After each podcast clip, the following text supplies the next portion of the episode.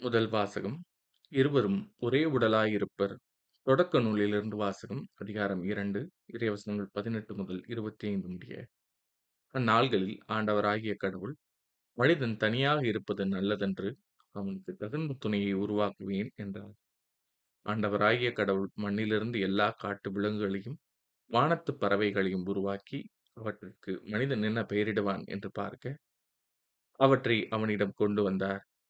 உயிருள்ள ஒவ்வொன்றுக்கும் அவன் என்ன பெயரிட்டானோ அதுவே அதன் பெயராயிற்று.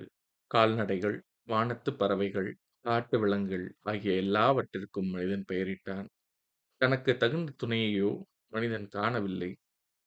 ஆகவே ஆண்டவராகிய கடவுள் மனிதனுக்கு ஆழ்ந்த உறக்கம் வரச்செய்து, அவன் உறங்கும் பொழுது அவன் விழா எலும்பு ஒன்றை எடுத்துக்கொண்டு எடுத்த இடத்தை சதையால் அடைத்தார். ஆண்டவராகிய கடவுள் தாம் மனிதிடமிருந்து எடுத்த விழா எலும்பை ஒரு பெண்ணாக உருவாக்கி மனிதனிடம் அழைத்து வந்தார். அப்பொழுது மனிதன், இதோ இவளே என் எலும்பின் எலும்பும் சதியின் சதையும் ஆனவள். ஆணிடமிருந்து எடுக்கப்பட்டதால் இவள் பெண் என்று அழைக்கப்படுவாள் என்றார். இதனால் கணவன் தன் தாய் தந்தையை விட்டுவிட்டு தன் மனைவியுடன் ஒன்றித்திருப்பான். இருவரும் ஒரே உடலாயிருப்பர்.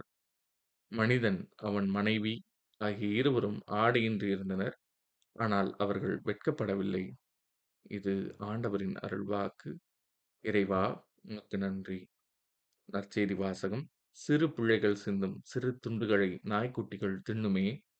மார்க்கு எழுதிய தூய நற்செய்தியிலிருந்து வாசகம் அதிகாரம் ஏழு இறைவசனங்கள் இருபத்தி நான்கு முதல் முப்பது முடிய. அக்காலத்தில் இயேசு புறப்பட்டு தீர்ப்பகுதிக்குள் சென்றார். அங்கே அவர் ஒரு வீட்டுக்குள் போனார். தாம் அங்கிருப்பது எவருக்கும் தெரியாதிருக்க வேண்டுமென்று விரும்பியும் அதை மறைக்க இயலவில்லை. உடனே பெண் ஒருவர் அவரைப் பற்றி கேள்விப்பட்டு உள்ளே வந்து அவர் காலில் விழுந்தார். அவருடைய மகளை தீய ஆவி பிடித்திருந்தது. அவர் ஒரு கிரேக்க பெண், சிறிய பெனிசிய இனத்தைச் சேர்ந்தவர். அவர் தம் மகளிடமிருந்து பேயை ஓட்டிவிடுமாறு அவரை வேண்டினார்.